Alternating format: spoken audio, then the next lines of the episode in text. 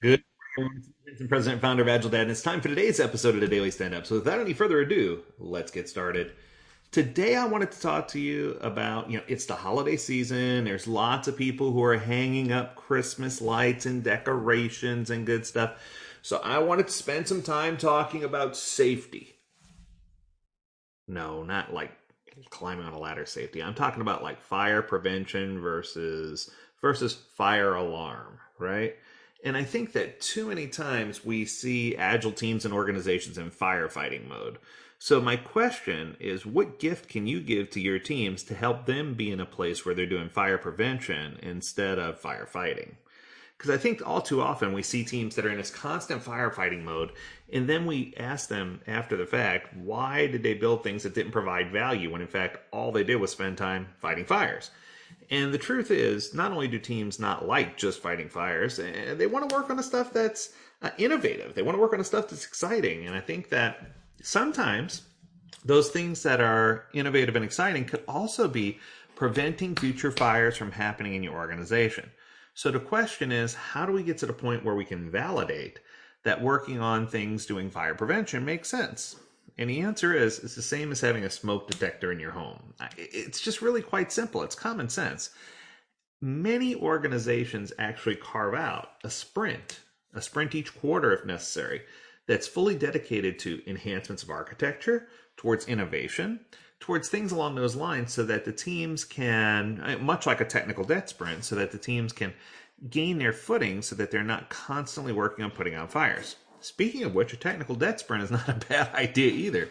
Once a quarter, your team should be focused on debt, and they should have eight to ten items identified that they want to work on, and they should be diving in and taking care of those items just like they would a typical sprint. So this isn't really a challenge about whether they should be firefighting or fire prevention. The answer is if you do fire prevention, you'll never wind up firefighting. So safety is a big deal. Psychological safety is a big deal. Fire prevention is a big deal. But in order for you to have these things, you need to show that it provides value. And here's the trick many organizations fall into the realm of if my team is doing fire prevention, that's not providing value, right? Because they could be working on features that provide value that people pay money for.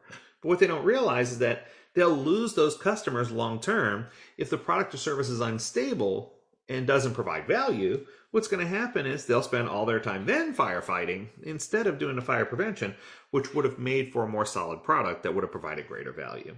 So the argument is, you know, and I get it. Leadership and executives and other folks, stakeholders, sometimes don't see the value in what you are. They're looking at that only took you a few minutes to do, or that was only something that was very simple, or that didn't provide much value.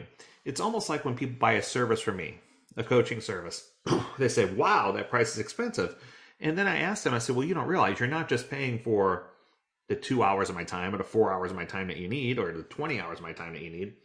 You're paying for the 20 years of experience that it took me to learn the things so that I could teach you those things in 20 minutes.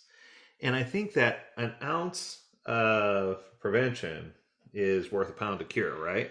And I think that if we can if we can do the ounce of prevention and we can get to the point where we're allocating times to the team and showing that that has value, even though it might be minuscule value up front, it's going to provide great long-term value in the end. So my gift to you this holiday season is the gift of the importance of preventing fires instead of firefighting all the time. This is going to make your teams morale improve. It's going to make you deliver things better, and it's going to increase the value and quality of what you do. If you have a topic or something you'd like to talk about, make sure you hit us up at learnmore at agiledad.com. We'd love to hear your stories and your topics. As always, we encourage you to stay healthy, stay well, and stay agile, my friends. Until next time, do take care.